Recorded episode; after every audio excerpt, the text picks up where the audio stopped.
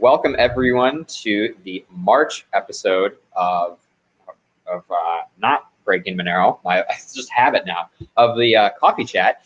Uh, we're, we're pleased to have you on here for this really special edition where we expect to have the Monero network upgrade during the coffee chat. So hopefully this won't be a, a six-hour long episode, but we'll see. Um, we have uh, a lot, a good number of people on. We have a few others popping in and out as they're fixing connection issues and, and other sort of things. Um, but I'm on as Justin. Uh, hope you're all happy to see me again. We have uh, Sarang. Um, Sarang's joining us from mobile. Is that correct? Yes, I'm reporting live from a bike workshop, so I'll try to keep muted as often as possible. Excellent. Uh, uh, awesome. And then we also have Ziago here. Hey, everyone. It's great to see you again. And then uh, we have Jeremy here, uh, Binary Fate. Hello. And then uh, Need Money 90. Can you hear us? Yeah, I can hear you. I just switched over to Chromium as opposed to Firefox. Let's hope this works. Yeah. For some Oh, reason, yeah, Jitsi, I might do the same thing, you know. I still have Jitsi- issue as well. Jitsi definitely works a little bit better with uh, with Chrome compared to Firefox, unfortunately. Um, which is why I normally have like half Chrome. I've been half trying to make the switch to Firefox, like just almost entirely, and there's a couple things that work way better in Chrome, and it sucks. Yeah, that, the biggest things for me are Jitsi and casting. um, but browser. I know we're getting totally off the uh, off uh, Welcome back, Monero related things, but um, one one thing that really helped me commit to the switch to Firefox from Chrome are the container tabs. You can enable an extension, and each tab can basically be its own incognito instance. It, it works really really well. So I can be logged into like six different accounts at once in one I'll have to window. check that out. Um, I, I don't think I could ever go back to Chrome after using that feature. Um, but again, thanks for joining us to those who are available in uh, watching on YouTube. Make sure to ask us questions, and we'll be sure to get to those and everything. Um, Howard's going to be popping in and out. I think Binary Fate is going to be doing the same. Um, but uh, let's let's start first talking about the Monero network upgrade. Uh, let me see real quick. I can refresh the official countdown page. 58 minutes, according to uh, community.xmr.to and uh, xmr.noctism is saying the same thing. So, but less than an hour, hopefully, before the uh, before the upgrade goes live. Um, so, uh, would anybody else? Let's let's see. Binary Fate or Need Money? Can you walk us through some of the the big upgrades that people are seeing with the most recent update here? Apparently, Uh, yeah, wait one second. The Monero Coffee Chat on YouTube is it working right now? Because I cannot see the link in my in my browser. uh, yes, it is working. Uh, let me grab. I can. paste Yeah, you I'm on the link. chat right now. Okay, cool. Then it's just my browser. So, uh, need money. Can you walk us through the uh, uh, big updates that are happening uh, today in an hour? Yeah, okay. So we're having a proof of work update, which is going to be uh, forking the ASICs that were on the network off of the network. Uh, some updates to Ledger. Um, I believe we have some. Is it is striping in this update uh, for blockchain pruning? Pruning. That comes with ODAT 14.1, so it's in Okay. master next next uh, release. Uh, let me go pull up the thread so I have an actual comprehensive list as opposed to relying on memory. Um, let's see.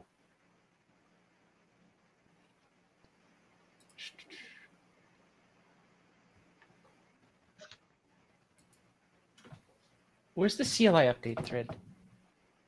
Um, Some, somebody else fill in for me until I find this. Okay, uh, so I'll just I'll cover for you for some of the big updates. So, um, the proof of work algorithm is changing again uh, to another CryptoNight variant, which means that if you have miners right now that are mining Monero, you should well, first of all, you should keep this on, but you should immediately go and change upgrade your miners because they will not work in an hour. They they will just not work. So you need to upgrade them. There is an upgrade thread on the Monero mining subreddit that covers um, the, covers a software that is upgraded to support the latest algorithm and walks you through a basic steps. Tells you some of the pools that have upgraded too.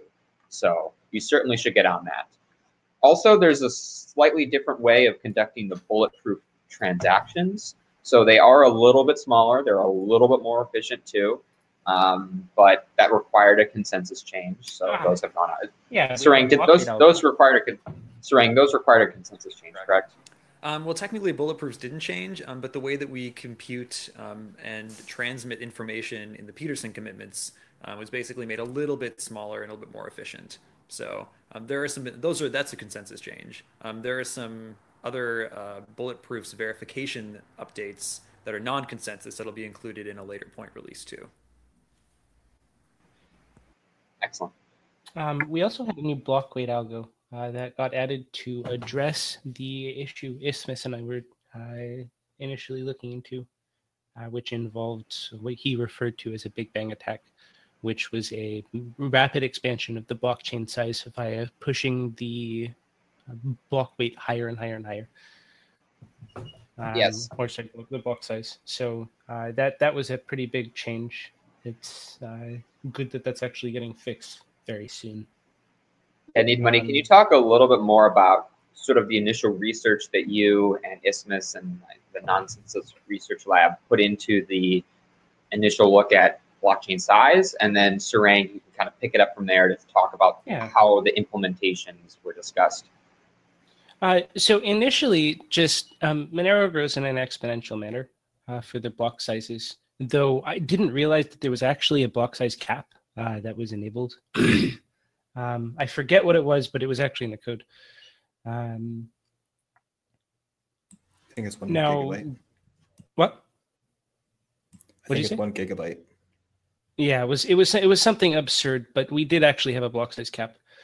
Uh, so the um, the growth of the blockchain is based off of the median of the last 200 blocks, I believe. Somebody can maybe 400. 100. It's 100 now. Mhm. Okay. Um, so we, we take a median of the last uh, number of blocks of size, and based off of that median, use that to determine the upper bound, which is 2x the median. Uh, and you are only ever the, the the closer you get to that upper bound, the more that you pay in fee. And because the way that the upper bound was calculated is double the median, it actually grew exponentially. Um, as as the size of the number grew, the size that it could grow grew. Um, and yeah, ba- basically, I I looked at that and just wondered how long it would take until the blockchain exploded in size and somebody was making massive blocks that they could pay very little to actually fill up. Because once the blocks have been grown, you can you can keep putting transactions in them at the same cost that they are now. There's no additional cost. Uh, and Isthmus did some research, and I think his initial things came out at uh, some some silly low number, like three days. I think it was actually a bit longer, and there was something wrong with the simulation. I'm going to have to go back. Sir, Sarang can go and read more on it. But it, it allowed the sizes to get up pretty high really quickly. Yeah, you know, and in fact, and we have some code out that can show you, you know, let you put in parameters, you know, with the, you know, the budget that an attacker might have or the amount of time that you'd want them to run a maximum bloat attack. And, you know, once you basically hit, I don't know, 24 hours or so on the order of a day of doing this attack, you know, blocks rise to the size that, you know, certain, um, you know, I, I could imagine that some clients would not be able to verify them in time. So things start getting absurd and you can start bloating the blockchain pretty badly. Hence the new algorithm. There's something to do with how the fees are calculated, right? Where you pay, it's almost like a linear one-time fee to increase the block size, and as long as you keep those blocks full, you don't have to continue paying that fee unless you want to continue to increase the block size. So once you get the the, the median block size large enough over a long enough period of time, the fee to continue to bloat the chain is basically zero. You've already paid the cost to increase the median. So part of this change has to do with like the fee structure on, if I'm understanding correctly.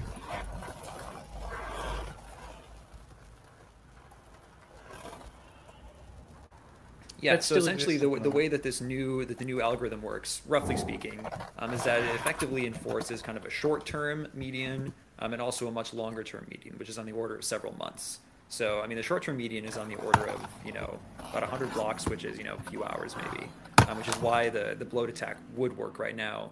with an attacker that had enough time and enough money. Um, but the new scheme basically enforces two medians, um, and it basically works out part of the blocks part of the block's computed weight being kind of a short-term block weight and part of it being kind of a long-term block weight. Um, and so effectively, what it does is, you know, it still it still allows for long-term growth, which is important, um, and it still allows for short-term spikes in growth too.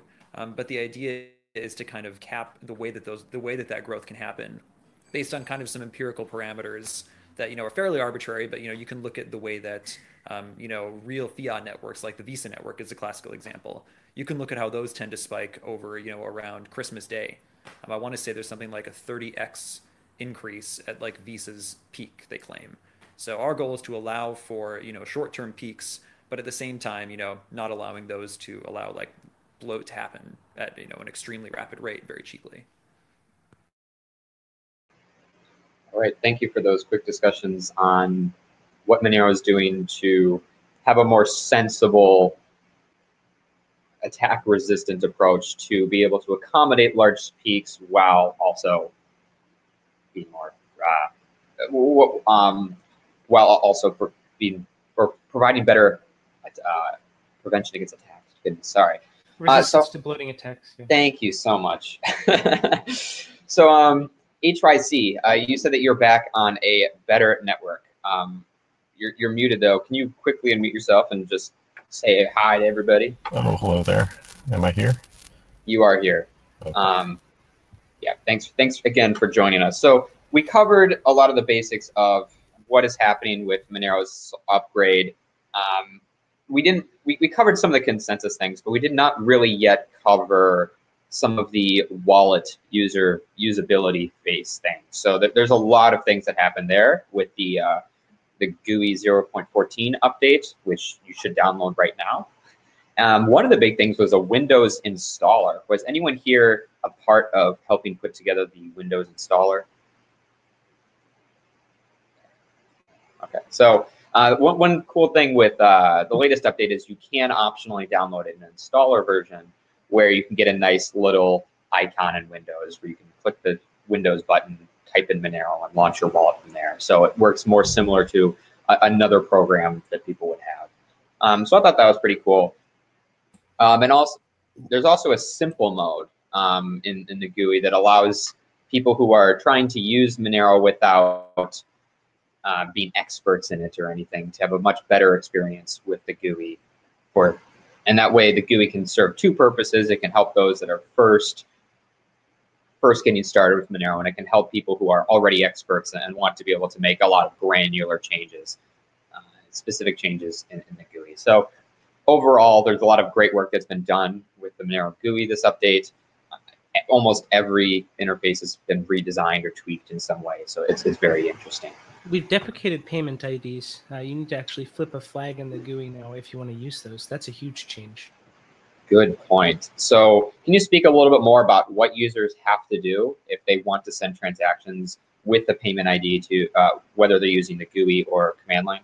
Um, so I don't know for the command line, but there was a user in Telegram today that was having issues with sending money um, because they needed to send to an exchange that was still supporting the deprecated uh, payment ID format with uh, the new uh, GUI. And so currently the process is is to go into the advanced settings and uh, click a button, um, tick, a, tick a box that says uh, enable this deprecated setting so it's basically telling the user this is this is going away guys like you you actually have to set this special flag. Exchanges are going to get bothered about it because users don't know how to do it. And it, it's it's going to push people to actually change away from the format. I think it was uh, a, a pretty nicely designed annoyance. And for for the command line wallet i just uh, encountered the case myself. You have to launch the wallet with a special flag which is like a long payment id i think otherwise, you simply can't send a transaction with a long payment ID at all. That forces you to launch it uh, explicitly or to change your configuration file, but you can't just keep going as usual, which is uh, great because that's the point. Make everyone realize that it's going away.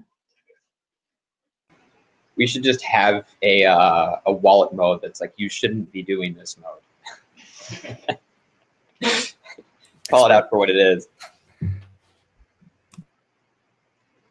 Um, if you have any other I, fun I don't names, know. I think I think having to having to manually enable each individual deprecated thing that you want to use is probably a good idea if we want to have staggered removal of those things.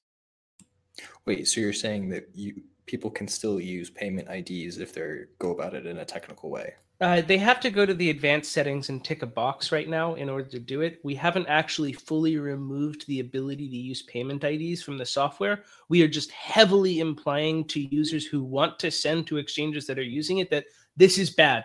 And in fact, if exchanges want users to do it, they're going to have to go and tell them how to do it.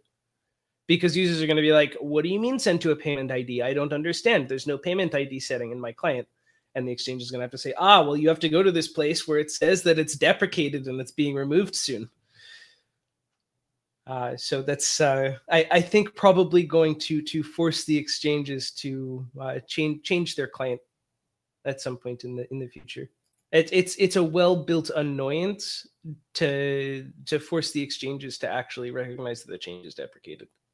It's interesting because the effect of that is it will effectively close off Monero deposits to most exchanges, as most exchanges that don't make this upgrade will require. No, most have switched over. Most have switched over. Okay. Like we're we're there are very few exchanges right now that are still on the payment ID system, if I remember correctly. Does Binance? Last I checked, Binance still had a stand up on payment ID. Uh, Bittrex as well. Okay. So hopefully there certainly have been many discussions in the community about fully preventing payment IDs and transactions. But um, this current step where you have a wallet annoyance instead is one way where you have a sort of bottom up approach where you try and encourage people to, to stop using these um, by making it hard to happen in certain wallet clients. Um, and of course, the discussions on what to happen on the consensus layer are still uh, occurring um, especially in relation. Need money 90 decrees. the consensus is happening. Um, but uh, yeah, I, I, if you ever have a chance to speak to support of an exchange, you really should encourage them every time you talk to them. Hey, by the way, you should use sub addresses. Hey, by the way, you should use sub addresses, and just keep annoying them. Um, because that's certainly the system that exchanges should be using, and few, if any, exchanges currently use sub addresses, but we want them to. Okay, any other, uh, yeah, thanks again, Need Money, for bringing up the payment ID change. Um, if you're a user that's sending a transaction that requires a payment ID and you do not see the field in your wallet, it doesn't mean that you don't need to include it. It means you have to manually tick that advanced option, and you really should contact that service to tell them to upgrade to no longer have that field. So there's a couple other changes. Um, one is unmixable outputs can be spent again. This isn't some of the just changes that I'm reading off of a post. Uh, and another was there's new event notifications for large block re- uh, rate changes and blockchain reorganizations. Uh, a crash on exit that was fixed, build fixes. Um, we need to have the charlatan on here if he's willing to come on and talk about his work on uh, reproducible builds. That would be pretty cool because once we have those, the build process is going to be able to be decentralized. Anybody's going to be able to just run the code, generate a binary, and have that binary have the same hash as the same binary that's generated on every system. That's that's that's big. Are you aware? I, I know that this has been something that they have been working on for a long period of time. Are you aware of any recent changes that have sort of made its way into the Monero code base for this update? Uh, no, I do not. Okay. Yeah, just just simple, simplify this a little bit for the, the listener. It doesn't really affect how things work on your end. The wallet still will work the same way, but the process of getting everything together to get your fancy.exe or, or your fancy program will yeah, work the same way for everybody. Well, it's it's about it's about trust. Right now, you have to trust that some trusted entity has built the code that um, that everybody is seeing in the repository to specification, and currently that person is Fluffy.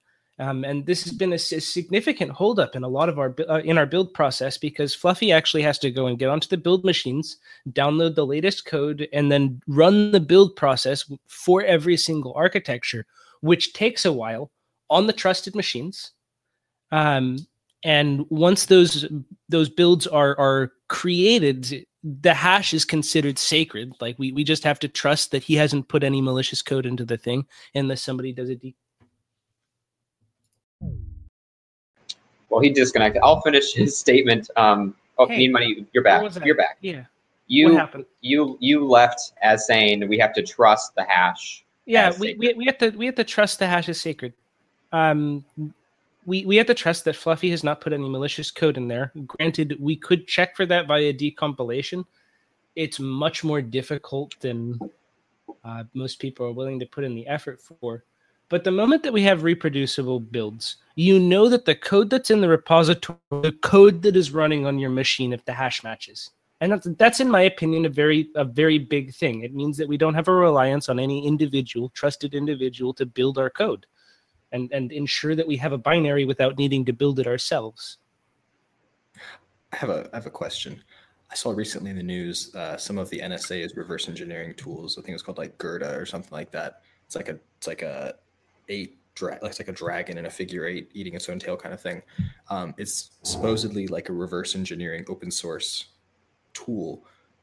I don't have the expertise to use that, but maybe someone else in the Monero community does that could just for the sake of argument, just reverse engineer one of these exe builds, and that way you can prove to everyone else, hey, look, this matches with the the code. It's it's much easier as opposed to using something that would do a heuristic analysis uh, and would it that tool itself cannot detect malfeasance or where the the bad code is, and in fact, it it wouldn't even like when when you regenerate code, the variable names aren't even proper.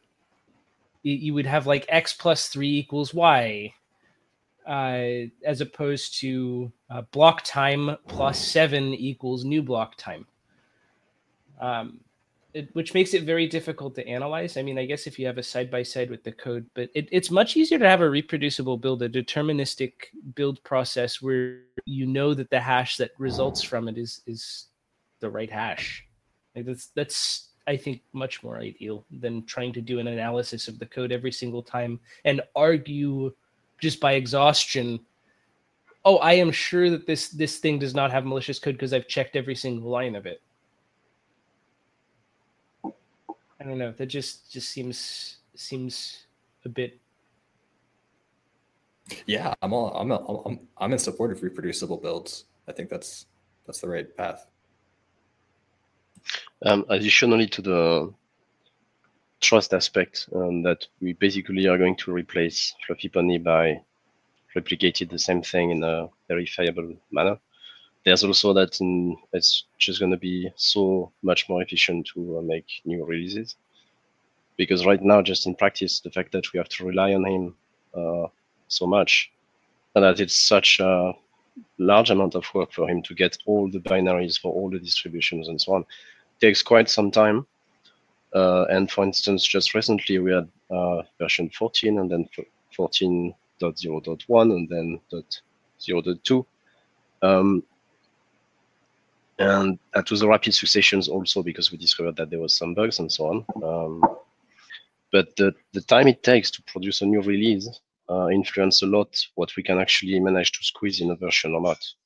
Because we know we can't make a new release like overnight because it's going to be heavy. It's going to take time. Takes 12 Uh, hours. It takes yeah, like and we 12 need we need Riccardo to be to be there. It takes twelve hours if he's available, and you know it's a single uh, single individual. So um, I think it will also influence a lot how we are actually releasing things and how we can also react to um, a bug being disclosed and so on. So uh, in, in practice, I'm really looking forward to that. So yeah, that's a little behind the scenes on the build process that most people don't understand why things take so long. Yeah, it takes a while because we need one person to do it securely and then publish it in a way that actually is. but it's still entrusting of them. Monero has a, tr- a trusted setup. trusted trusted binary setup. um, okay, so any other comments on the Monero upgrade? I'm sure we'll come wrap around back to this. Quick check on the countdown. It says that there is about 40 minutes left. Um, so we'll probably talk about this at the end. But Um, any other updates before we move on to other topics? Okay, so um, let's let's start with Howard then. So Howard, can you give us a quick update on um, what is happening with a lot of the testing that went on with RandomX uh, since the last time we spoke? Uh, as far as I know now, RandomX is pretty close to final. Um, we've been talking to uh, the Wownero project to um, get it running on their network. So yeah, we're we're at the point where uh, I think Tevador is investigating uh, integrating it into Monero now. Excellent. And so, what um did did the testing since that big Reddit post came out um, reveal any small tweaks that needed to be made? Oh, um, yeah, actually, a lot of people participated in the testing, which is really nice. We got a lot of um, performance test reports from a bunch of different hardware configs. That was pretty useful. Um, yeah, so SChernykh also pointed out a, an optimization in the division instruction, and so that was changed. I think that's the only real tweak that happened between the last round of tests and present time. Awesome. And so, what would be required for the sort of audit process for you to feel more comfortable with RandomX being used in Monero? Can you walk us through what that timeline would look like? Okay, well, right now, Tevador is finishing up um, an official spec, so a complete documentation of the algorithm. All right, so he's writing that up, and uh, you know we would hand that off to whoever we find to be auditors. Um, you know, and then at that point, you know, they they take the reference implementation, probably the one that we've integrated into monerod, and you know, see that it actually conforms to the documentation first of all, and then then the next thing is going to be you know looking for obvious uh, flaws or weaknesses, such as you know weak hashes, um, compressing compressing bits too many times to uh, reduce entropy in the hashes being developed, that sort of thing. Yeah. Awesome. And how does um, how does RandomX compare to other similar systems or systems with similar goals like ProgPow? Well, okay, ProgPow is oriented specifically at GPUs, so it's um, highly parallel and it's really focused on you know a lot of um, floating point operations, 32-bit floating points. Uh, RandomX is CPU oriented, so it doesn't go for high parallelism, uh, but it does go for you know utilizing most of the components of a CPU. Uh, we estimate it uses about 80% of the functional blocks of a CPU.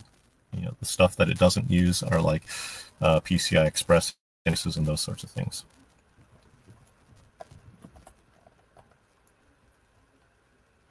Okay, thanks, Howard. Is there anything else on RandomX that's that's happened since the last update that you think would be important to share with people? Uh, nothing comes to mind at the moment. Um, you know, it's it's looking like it's in um, pretty stable form now. Oh, there is one uh, one further development, uh, not specifically in RandomX, but there was another person in the community who did a you know um, a rough pass estimate of how well a GPU could perform on RandomX. And uh, that turned out to be pretty useful.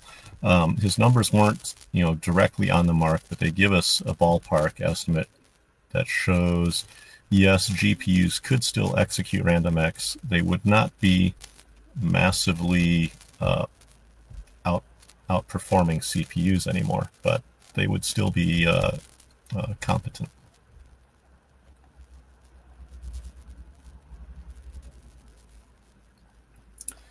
That's good Thanks. news for getting GPU miners on board with it at least. There's been yeah, a significant absolutely. block against the adoption of RandomX.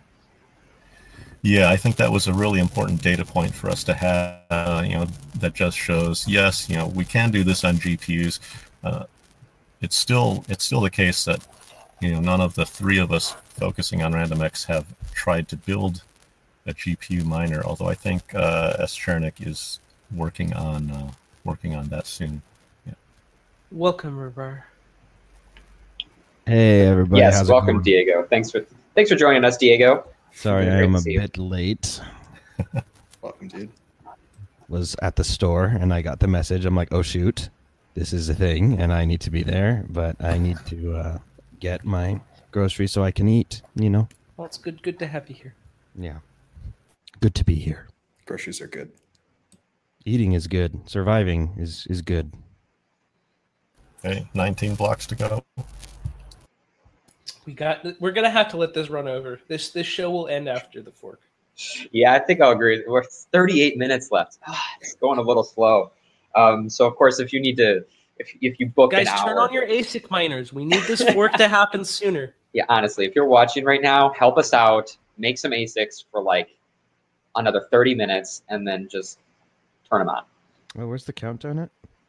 Um, you can use the. There's a few of them. There's xmr.noctism.com, and then, there's community.xmr.to slash xmr dash countdown. Um, I'll paste both of them in here in the YouTube chat for people. Uh, because we're getting we're getting pretty close here. Let's see. So um, a lot of excitement going on. Thanks again, um, HYC, for the updates on the proof of work. I think it, it's great to hear that things are still progressing. It's great to hear that there's a priority on documentation so that people can really understand what's going on and can much better provide critiques for it. And I'm glad that we were able to get so many people to test out uh, RandomX when it was proposed so that we can have a much better idea how things will function. Um, and of course, that's good news for GPU miners too. so, um, other miscellaneous topics. So, uh, the Italian government, someone who, um, so the Italian government has um, sort of. Let me, let me get the let me get the link pulled up. But there is a uh, they have a contest every year. They have um, oh, the name escapes me at the moment. What's the name of the concept where you have like a quick coding session where people try to hack something together? Hackathon. Thank you. I was like thinking Hackfest. I'm like, that's not correct. Um, okay, so they're having a hackathon, and apparently, as part of this, someone devised a Monero-based proof uh, proof of concept that would work with voting for a specific. Justin cut Uh, just cut out. I I'm I can still hear you. Can everyone else still hear me? Yeah, I can still hear you. Yeah. Up, yeah. Okay, So- looks like you reloaded. Were you talking about a code sprint or what? Um, let me let me get the actual article before I keep muttering nonsense. Um, but uh, they, it's it's a voting process where within their party, um, they. Okay, I'll I'll link it for everyone here.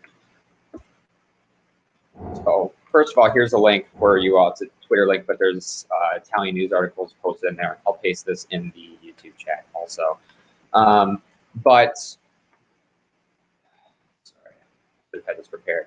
Um, one of the political parties is experimenting with a voting system on a Monero-based blockchain. There's no expectation that it actually will be used. The details are pretty light. All we really know is that it is based on Monero, and the reasons that they are building it on Monero is for um, the sake of providing better privacy for users, since they don't want to know who is who can see who made what vote and in what way. So um, I think it's pretty interesting. I think they're revealing details on Sunday, so all we can really do is speculate, which is why I think it's a good uh, coffee chat topic for us to speculate about these things.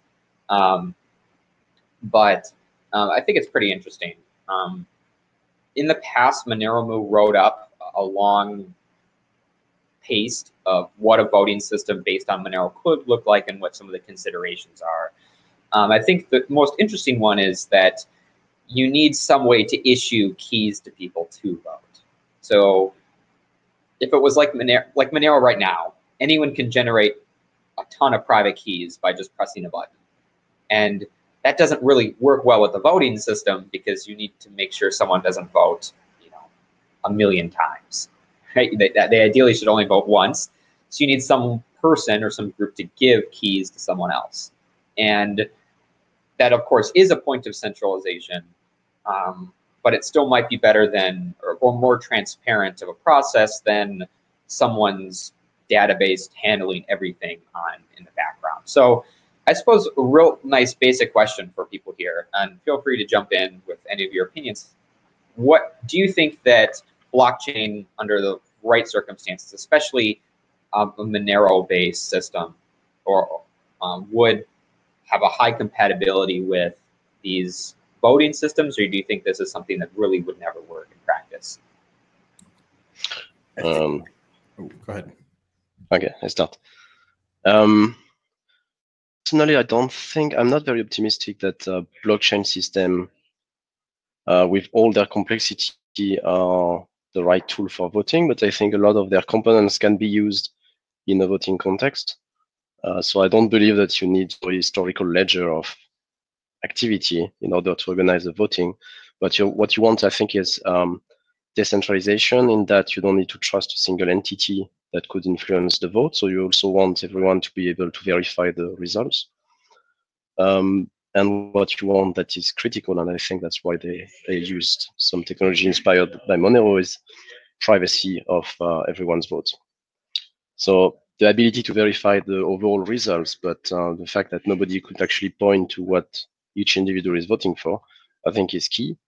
Um, and there is a lot to learn from blockchain-based system. But um, my guess, we will see uh, when they will reveal more. But my guess is that it's not that much uh, Monero inspired, but probably more um, ring signature inspired or something like that. So some aspects, some cryptography um, construction that uh, is also used in Monero, but I don't believe that you use the you, you need the entire system um, to support what they want to do, at least from what I got in the article. Yeah, and we certainly would get uh, we'll we'll get more details on Sunday about what they're actually doing. Um, I know that um, erciccione, who leads the Monero localization work group, and SerHack, who is an Italian researcher who wrote Mastering Monero, they're both interested in what, what's going on. I think they're generally very pessimistic about an implementation of it, but they would be able to speak more directly to what is actually being built on that. So I would, um, if you want to pay, like uh, stay updated with this, I certainly would still follow the Monero community IRC chat so that you can join these discussions as they will happen tomorrow, most likely. Um, does anyone else have opinions on sort of what would be needed to have voting systems work with a blockchain and what the benefits would, would be of this sort of system? I, I I'm oh uh, does somebody else want Go to ahead. speak? Okay, I'm I'm I am with binaryFate. I am not optimistic about this. It's important to remember that uh, the blockchain is not an objective arbiter of truth, and this is commonly known as the oracle problem.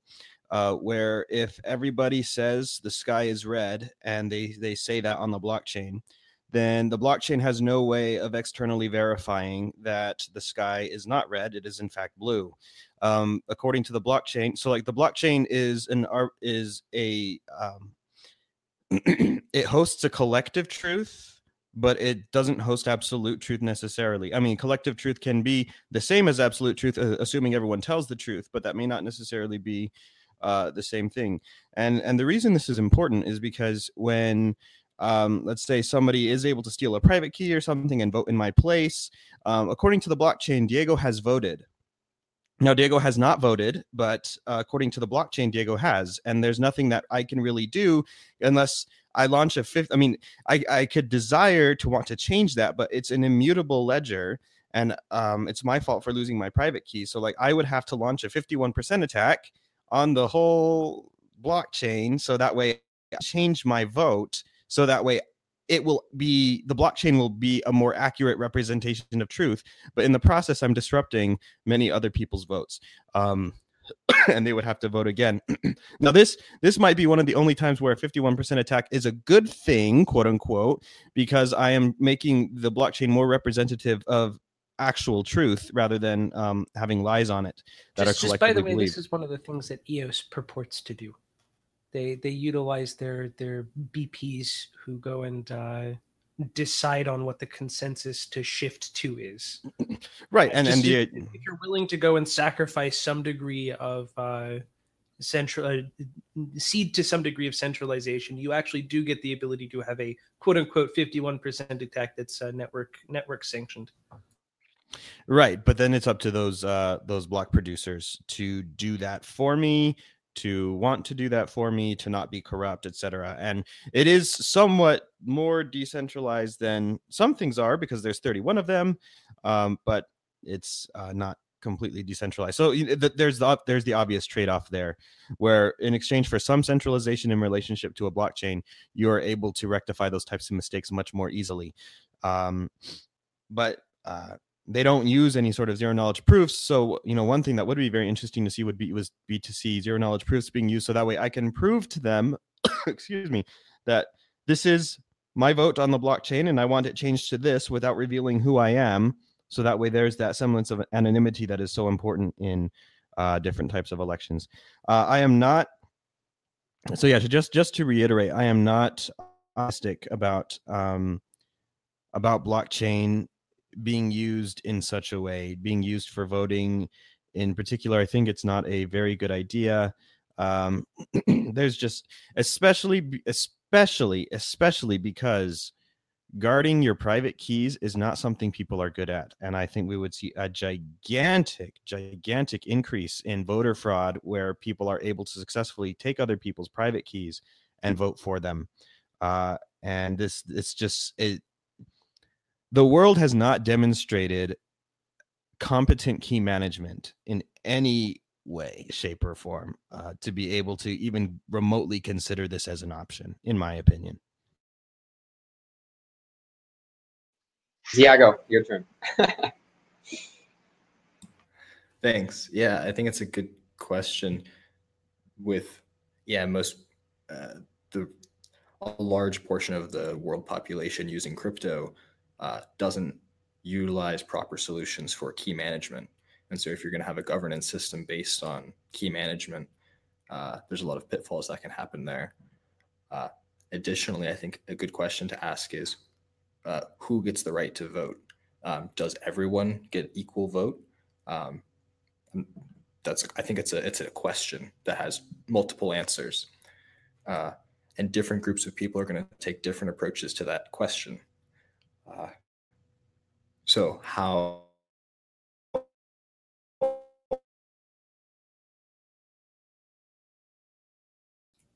I think he died.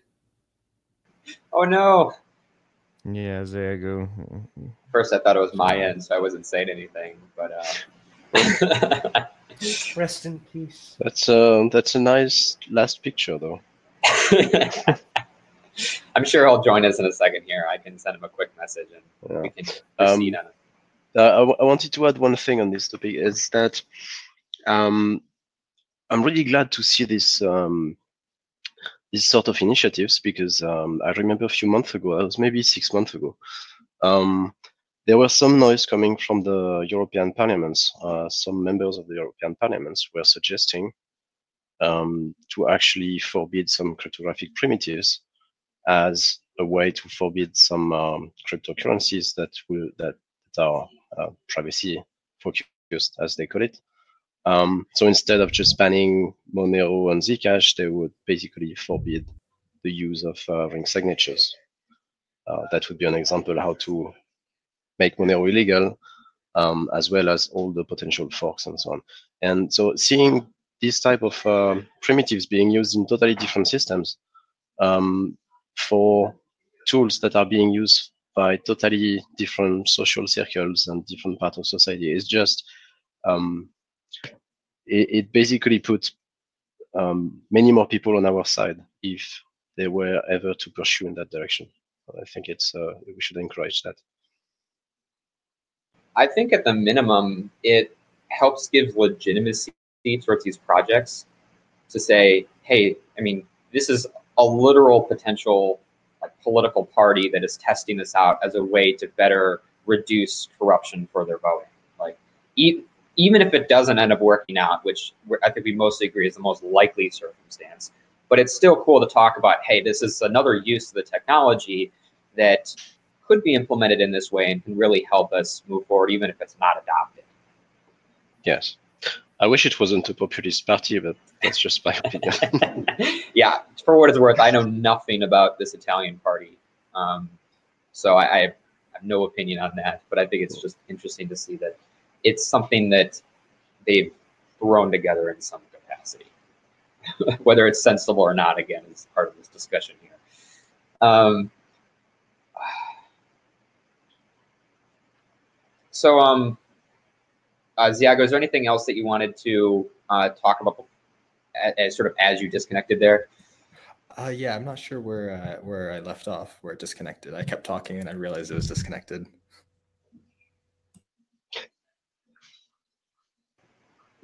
Um, I already forgot. nah, it's okay. It's okay. We were um, discussing. You were saying it was an open question whether people should have the same vote or not. Oh yes. Uh, yeah, uh, I think it's a controversial question because some people are very strong in their beliefs that everyone should have one to one equal vote. Um, but they don't. Many people don't seem to provide solutions for Sybil attacks and uh, the social attack vectors that happen with disinformation campaigns, and so uh, developing an effective strategy to build trust within a community for people uh, is important in any sort of voting uh, application, or whatever it is. The voting is the is the process of achieving group consensus and taking unified action, and that is has a better chance of survival in an ecosystem than an individual acting alone. Uh, so, being able to organize effectively is an important part of survival in any ecosystem for any group. And developing ways that that voting process can happen without being corrupted is crucial to the survival of that species as well. Yeah, it would be interesting to see how they handle that. I think, well, we'll certainly have more details on it tomorrow, so we'll see what happens. Um, but it's certainly interesting to think about how you can have uh, a key issuance that makes sense. Um, one thing I think is pretty interesting. Suppose you had someone vote on multiple initiatives with Monero. Let's say proposal A through F, and you knew that someone with a certain political view generally votes in certain ways. I wonder if ring signatures would be able to provide good enough protection when you have thousands of people casting votes, potentially hundreds of thousands, of millions as you have like I, it's almost like a, a, sort of attack where this account voted or no no no you just you just use accounts. it as your ring every single member of the of the voting set. Oh okay so we just have ring yeah. size a million. Exactly. The thing is uh, that that's why you don't want a blockchain system. You, you you don't have to carry this data forever. It's just a one-off event that you're organizing and you can uh, very much afford to have very large ring signatures which we can't in monero. And the argument of knowing somebody's political views so well that you can t- pick out who they are amongst those ring signatures is a channel attack. It's not actually an issue with the blockchain. You know, if you make each vote a separate transaction, then you can't associate all of the votes together anyway. Yeah, my intent was merely to say, like, one person votes for A, or they vote yes for one, no for two, yes for three I wonder if you can try and correlate things. Probably not likely, but I would like to. That's some. That's an open question I have, and how the implementation is, is made. I think that. I mean, ideally, it shouldn't be a problem, but if you had people that constantly voted a certain way and pretty low ring sizes, that might be something you could do. Whether or not it's realized is, is probably unlikely with even Monero's current ring size. Okay, um, so any last comments on um, on voting mechanisms? We I had a quick question that came in, and um, it's it asked, uh, "Will Kovri come out or not?" And I'm, we're not going to do like a full answer here on or a full discussion here on Kovri and, and networking, but um, dEBRUYNE and I have been working on an announcement that we will make after this an upgrade um, news goes out, where we will talk a little bit more about the status of Kovri and what options Monero has going forward for uh, better network privacy. Note, though, that with the 0.14.1 update, um, which again is, is currently in master but not released to the masses yet, Monero will um, have the ability for you to use Tor and I2P manually, and then we can go from there to, to consider other options. But it's still certainly that um, it's still certainly something that is ongoing, and an announcement should be out within the next few uh, few weeks or so. Okay, um, so need money. I think. Well, a quick update on the time. Uh, there is about 26 minutes, so it seems like it keeps getting pushed back. So um, if you have to, if you are joining us and have to leave, I totally understand. This is one's probably going to go over just for the sake of being live as the update happens. Um, but need money. I know that you wanted to have a discussion about some Monero moderation and certain terms with relinking. Can you sort of introduce yeah. that for people here? Yeah. So uh, basically, we we have a concern on. Uh, so I, I have a slight concern with r slash Monero with a couple websites that are basically promoting their own website. Uh, one would be Coin Whale News, uh, where they take other people's articles, they link them uh, on their website, and then they link to their own website um, on r slash Monero so that they they get traction and exposure to their own website without actually doing any effort themselves. Like literally they'll just put the link in. And um, a, a, similar thing would be people who promote their own twitter profiles by going and linking to uh, to announcements and stuff in twitter and then linking to twitter. Just the, the whole concept of relinking as opposed to actually linking to the original source uh, is a concern in my mind um, I've I've had some conversations with dEBRUYNE. He doesn't think it's as much of an issue for r slash Monero as I do, um, but I, I am considering instituting a uh, relinking rule in some of the subreddits, and I'm going to be creating a thread to actually gauge community sentiment towards that and discuss the pros and cons. But I, I personally can't see very much reason why you need to relink as opposed to linking the original. It prevents the ability for the filters to uh, to block reposts, um, and it's almost entirely promotional when it's done. I, I, I can't I can't think of a valid reason, though. I'm I'm all ears if somebody can think of something.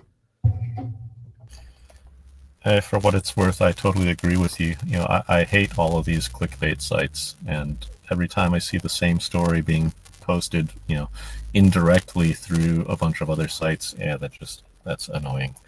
Uh, it it, it's it's theft, right? It, it's not giving credit to the original author of whatever the story is, and you know all this other stuff that goes with it. So yeah, I'd be happy to see that um, removed. Yeah, and and of course I, I will have to make a thread engage community sentiment because uh, while while this might be a personal concern, maybe the rest of the community doesn't share it. Um, but I, I do think that uh, going forward, this might actually become more of an issue as people try to go and leverage the the work of other people to promote their own materials. As, and that's, I mean, a significant part of it. It's not just that, but I think um, I agree that it's annoying, but you're going down the rabbit hole if you try to um, define what is actual just, contribution, just actual journalism, and what is just copy paste. No, it's it's not copy paste. I'm talking about relinking. So like okay. I, I I have a Twitter profile and I link to somebody else's article in my Twitter profile and then link my Twitter mm-hmm. profile in r slash Monero. This is this is not copy pasting okay. or trying to judge where the source of the material was. It's literally just relinking. Yeah, yeah, okay.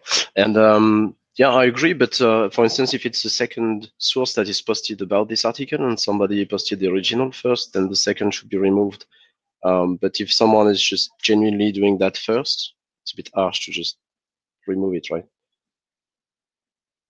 I mean, if if there's a rule against relinking, then you just link the original source, and we can ask them to repost, but not with some some sort of middleware like a a bit.ly link in the middle. Hmm. Yeah, yeah. Just I guess I, it's, I, it's clear cut enough. Yes, I agree. Like it's it's it is. It, this is not like censorship. We're we're literally asking people, hey, link to the original source as opposed to having something uh-huh. in between, like a, a refer. We we don't. I I don't think that that's that's censorship. That doesn't that doesn't feel like we're we're particularly stepping on any sort of of grounds that people could could take offense to. Yeah. Unless you can think of a viable reason why le- relinking makes sense and why we should absolutely allow it. Like, is there any any case where you can see where relinking is like 100% viable and there's it's not promotional. Yes, I can. So Okay. in the sense of relinking through Twitter, if someone so someone writes an article and someone posts that article on Twitter and there's a conversation that happens on Twitter, then linking the Twitter thread, which is in this definition would be relinking because it is linking to something else, it carries with it additional information. No, this this is this is different. That that would be a thread on the Twitter thread. That is not a thread on on the subject of the relinking. Those those are two different things. Yeah, so linking a Twitter thread that links to an article is not relinking. Uh, if the conversation is about the thread, then yes. If it's about the conversation that's on Twitter, then sure, the conversation on Twitter is allowed. But if you're just le- relinking the thread, then no. And how you determine what is what constitutes a conversation. Uh, is there a minimum number of comments required? No, it's it's the point of the post. Like if somebody says this this post is like an article or this post is about a thread, like a conversation thread. Like it's clear in the title of the thing that somebody posts what it's about. okay. Ideally, it's clear. I don't think it's always for, the for case. what it's yeah. For what it's worth, um, in the cryptocurrency subreddit that I moderate, also, um, we take a more aggressive approach than most areas in the Monero community subreddits and other um, platforms at removing basically news articles and people that are trying to do like advertising or are trying to gather attention for stuff they haven't done or clearly draw attention. Like they might make a Medium post, and then the person might make a Twitter account. Um, like the author of the Medium post might make a Twitter post, and then they may link the Twitter um, that they submit to our cryptocurrency. We do not allow that um, either, even if it's the same author, because we want people to link directly to the the content that is being talked about. We don't want it to be like we don't want this additional marketing component directly involved in it. So to that end, we have more aggressive filters for websites that um, are, are there to relink content. I know Need Money mentioned like Coin Whale News or whatever it was that literally is just a link of news sites and then they just get ad revenue. Um, but um, we generally take a stricter approach there to to to remove content whose main purpose is to be exploitative. Um, and I know that it is in many ways a losing battle. We have to keep adding things to this list. But I think that the subreddit quality has really improved as a result of reducing the, the prevalence of these posts. So in general, I support like the initial basic step within Monero of saying, if like like if, if uh, CoinDesk publishes an article and some site is like, hey, CoinDesk published this article and then links their notification on, on Monero, I would say, hey, just just post directly to the, the actual article. And that way support that journalist rather than giving money to or and attention to someone that just injects themselves in the middle for no purpose. But of course, I, I agree with Need Money 90 that it's good to have community sentiment on this, to have these discussions. Um, I'm glad that Ziago was able to bring up, like, what if there was a legitimate case where you wanted to link a, a conversation that happened on some platform that happened to be also a, a link to other platforms? And I think that that's a good discussion to have, so it's good to have those points brought up. Well, if if there's a discussion happening on Reddit and then you tweet a link to the Reddit discussion, you don't need to include a link to the tweet in another Reddit discussion, right? You can just point directly from one Reddit discussion to the other one, right? So there's there's no justification for for indirecting through Twitter for that.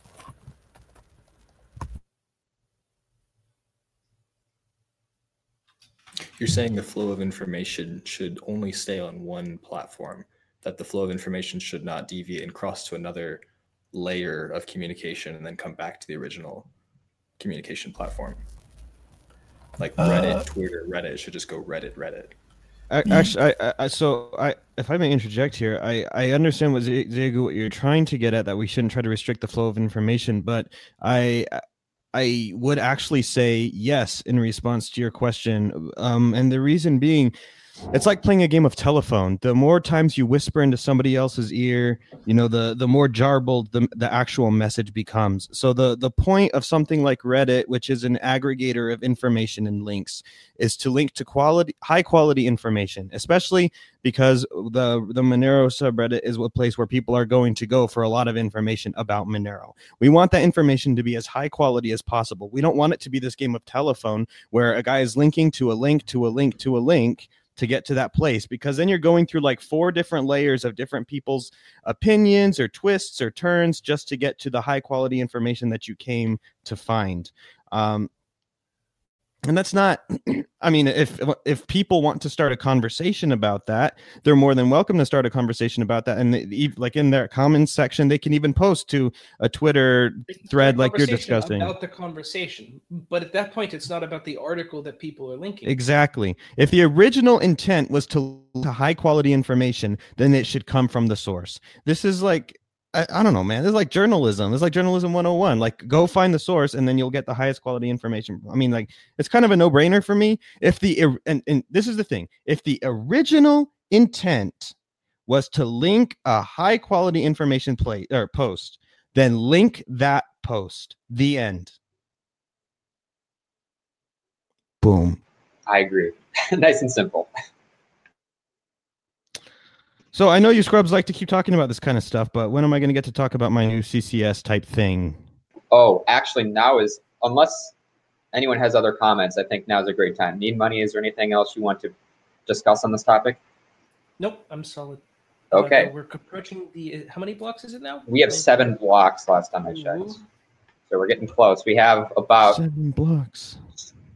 14, 13 minutes left. Don't So, tell anybody, exciting. but I haven't downloaded the the, way, new software by- yet. Just by the way, uh, Boron is 9.5 to 10 out of 10 on the Mohs scale. This is going to be an extremely hard fork. Ooh. Pair. And you might want to do that, uh, Diego, after you talk about your CSS, uh, CCS, of course. Yeah, yeah, I'll, I'll get around to it. Um, so Uh, um, Diego, go for it. Just saying bye now because I will have to leave very soon, and I don't want to interrupt you. no, interrupt Jeremy, you no, no. But everything will be well. I will see you on the other side. Okay. Okay, Yeah, thanks so much for joining us, uh, binaryFate. It's always great to have you on. pleasure, pleasure, guys. See ya. Okay, so the CCS, formerly the artist formerly known as the Forum Funding System, um, it was full of spam. To everyone who knows, it was full of spam. It was ugly. It was ancient software. It didn't work. Some things were shadow hidden for some reason. Half the time, moderators couldn't do anything because the uh, you got that whoops something went wrong page and you didn't know what to do from there um so about a year and a half ago was it like two years ago a long time ago the core team were um when i redid the website as a whole they're like well one of the things we want to do is revamp the forum funding system make it a part of the actual website make it more transparent and all this type of stuff and so um, I got to work and I kind of architected a system that was based around Git. And so, for transparency's sake, and that utilized a backend as little JavaScript as possible. In this particular case, there is no JavaScript in the community crowdfunding system. Uh, oh yeah, so th- then there's that that name tweak, that name change. Uh, it's no longer the forum funding system; it is the community crowdfunding system, the CCS. So just so people know what I'm talking about. Um, and it's been a while in the making. There's been a lot of starts and stops. There's been uh, me working on the front end, but then unable to continue until I get some back end stuff implemented and trying to find some people within the community. Um, and you know, started working with some guy from GloBee named Devin, and he's he was great. He he laid a great foundation and a good skeleton for it. Um, but then GloBee started picking up, and so he wasn't able to help as much. So then contacted different people on um, over various channels, wondering if PHP devs were willing to help, and I got a few. Uh, once again, big shout out to Crypto Changements. He made the sub addresses PHP stuff that was integrated, and then Xiphon, Zphon, however you want to. It's spelled with an X. What, what's that about? Using the X as a Z? You know what I'm saying? Anyway, uh, Xiphon from you can find him on IRC. He just like finished the rest and he is fantastic so if you go to ccs.getmonero.org you can see it it uses sub addresses only so there's no there's no messing around with payment ids there's no integrated addresses it uses sub addresses to keep track of everything um, there's a new it's a little bit more involved getting a proposal up there but it's not that big a deal because you know we want proposers to show a, a, minimum level of competency anyway. It's not just like as simple as proposing any sort of idea uh, for discussion like on a reddit or something like that. There's a little bit of a you know you have to sign up for the repo.getmonero.org monero's gitlab instance and um, but we've got i've got step-by-step instructions to um, have everybody to help everybody go through it if they wanted to go through it. Take a look at it. It looks really nice. It's um, very in theme with the getmonero.org website uh, a lot of similar colors and and and stuff like that. And um, there's been a, a, few small tweaks. For example, we used to have ideas and open tasks, and they were the, the difference was subtle, but it was there. But the core team, in their infinite wisdom, decided to go ahead and merge those two uh, into one, which is great, fantastic, happy days. Uh, simpler for everybody to understand. They don't have to try to understand that subtle difference. And uh, we've got QR codes implemented. Excuse me. We've got QR codes implemented, which people have been asking for a long time. And in fact, you know, the, the idea is it's the QR codes are also tappable because if you're on your mobile phone, like you can't scan the QR code. So you could tap the QR code and it will open up in the uh, Monero wallet that you have on your phone if you have one, which is kind of cool. So it, it, there's a lot of cool stuff, and we are going to be working on over the next couple of weeks. When I say we, I mean mostly me or any volunteer who wants to help me would be greatly appreciated. We're going to be working on um, porting over all of the current completed um, proposals for posterity into this new community crowdfunding system because um, the the current form is going to be put into read only mode and maybe at some point it's going to just be nuked. I don't know. Uh, so we, we just want to keep we, wait we're not going are we going to preserve any of the advertising posts? I mean like there's watches and enlargement pills? It's true that people really are not going to know where to find their penis enhancement pills. And i deeply mourn for this because um, I think Monero in particular, the Monero community just suffers from this particular problem. but anyway, uh, um, Oversharing. It may die. So it, it's not Speak difficult work to port over. It's just t- it's just time consuming work. So if anybody wants to volunteer, please let me know. I would be more than happy uh, to accept the help because otherwise I'm going to spend many days by myself doing this type of thing. Um, uh, it's basically just putting things on. Uh, it's just read, and uh, you know, it, it, it's it's basically copying and pasting the um the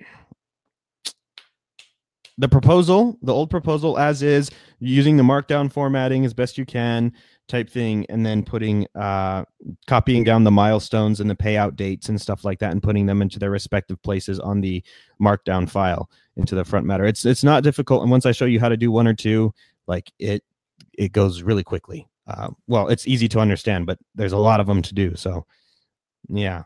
How many blocks we got left? Go check out the CCS. It's really cool. We are down blocks. to three blocks. Hmm. Hmm. Hmm. Come on, guys. Three blocks. We can think of something interesting to talk about for three blocks, no? I hope so. no. Um, two blocks. Two blocks. Other two. No, there's no.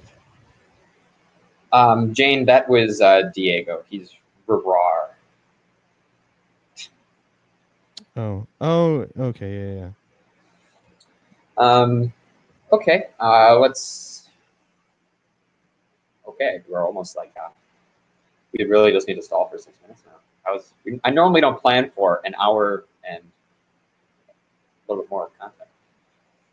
Um, any other recent updates that caught your attentions with uh, things going on Monero? We're down to two blocks.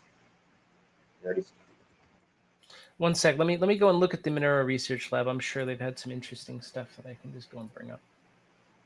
Um.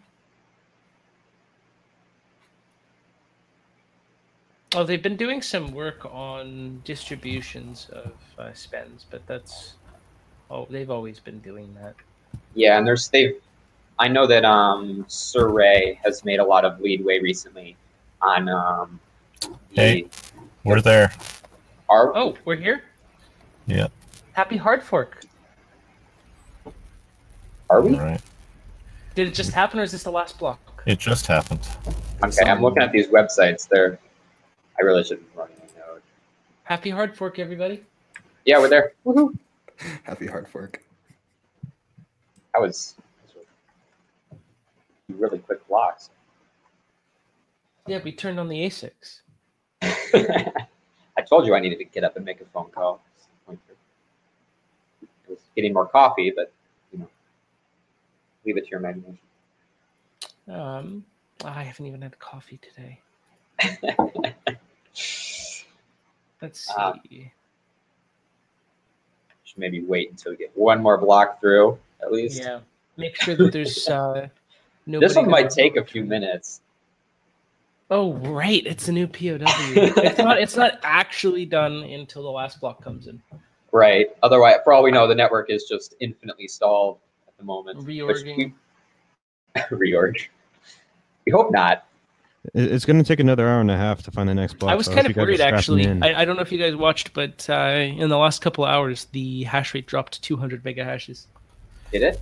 Uh, 1100 to 900 ish, and I was just kind of like, hmm, what's happening? But as long as it didn't go down more than half, I wasn't gonna sound any alarms. well, my miner just sped up, strangely enough. Strangely, Want to share the hardware? it's it's just running on a Linode with three Okay. CPUs out of four. uh, do we know what happened with the ledger? Um, did the guy get his money back? Was there was that Oh, fixed? That's a great question. I don't think Ledger has made a. a I don't think they make another. Uh, had made another big I know. Let I, me I, keep, check. I keep asking about it. Like I, I've I've seen lots of people asking about this. I like I'm I'm very happy that the community is kind of like trying to figure out what's happening and how to fix this.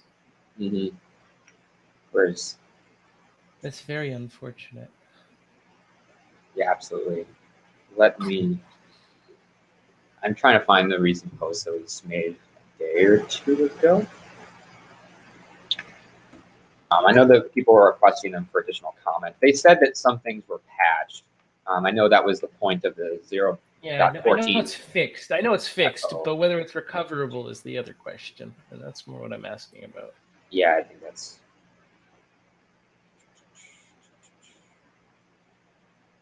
Maybe it was under. Let's see if it was under there.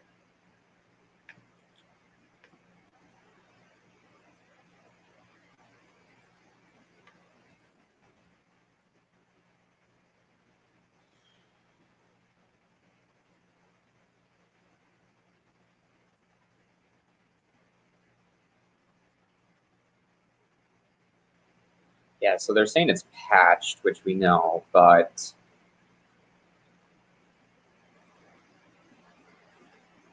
I don't know much else. Okay. Um, so someone stated or asked a question. Do we know have an idea of when version 1.2 will be released on Ledger's end? Because this is it requires coordination of Monero's updates and, and Ledger's updates. And um, the uh, one of the crypto devs said um, that the Ledger devs said that it they're expecting it to be ready next week. So that gives people some timeline for spending uh, their funds. Um, beyond that, I'm struggling to find much more information about what's happening. I really would like to see a sort of post mortem on their end about what what happened, um, because because I think there's still a little bit of confusion here. Um, need money, as you were saying, you've been trying to follow this as, as closely as you can, and there's still certainly some confusion. Um, Uh, follow what? Sorry, I was uh, Uh, reading a different book. yeah, follow the ledger stuff. Yeah, no, I, I keep pinging C slash M in the Monero chat and Monero dev, but he hasn't really gotten back to me. I know he said that he was going to take it private with the guy over uh, emails. Mhm. I Yeah, guess I can ping him. again. I'll go bother him. Can you give a little bit of background on sort of what happened to in to the best we understand it? to the, to the best of my understanding, um, it involved the calculation of the change return address on the ledger. Um, so when the ledger signed the transaction and sent back the signed transaction that contained a change address, it the way that it generated it was, I, I guess, incorrect. I'm not sure if it generated a sub address that was uh, way too far up for scanning, which is what I'm I'm really hoping hoping is what happens um, to the point that it's actually recoverable. But um, the alternative case would be they just totally screwed up the generation of the of the address and it was sent somewhere unrecoverable which would be really unfortunate. Um, like I'm, I'm, just hoping that it was a screwed up index on the sub address or something and they can actually recover it with some sort of uh, carefully crafted transaction but I, we have to wait for c slash m to weigh in Let me go. Um, I'm gonna go grab my uh, my Monero node over here in the corner. I'll be back in a second. Check on how the, the software is handling the latest update. slash m is not online at the moment. You all can be entertaining for like a minute, right? Dude, we have more people watching right now than we did like 20 minutes ago when it was the coffee chat proper. So we we have we are of a high we we need to have a higher caliber of entertainment for these people. Well, there's 60 viewers now. Yeah, dude, it's going What? up, not down. Usually, Wait, like, that it's doesn't like sorry guys, we're running overtime, and people. All right, I'm gonna go ahead and leave, but we got a bunch of people here, and they they want to they want to chill out. So, uh, Uh, hey guys, how, how, how are you doing? need money's gonna rap for you. No, I don't. I don't do that yet. I need to practice. Oh, say can you? Oh wait, not everybody's American. Oh no, I'm just kidding. Graphs and fireworks. Can we pull up any graphs? Ooh, Isthmus probably has some neat graphs in the MRL. Let me see if I can find some pictures. Well, you could do some. I can do some uh, some fireworks.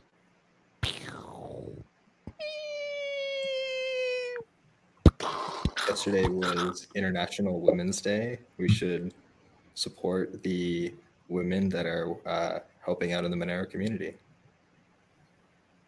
But it's not Women's Day today. That's true. Oh. The time the time for celebration has Okay. passed. okay.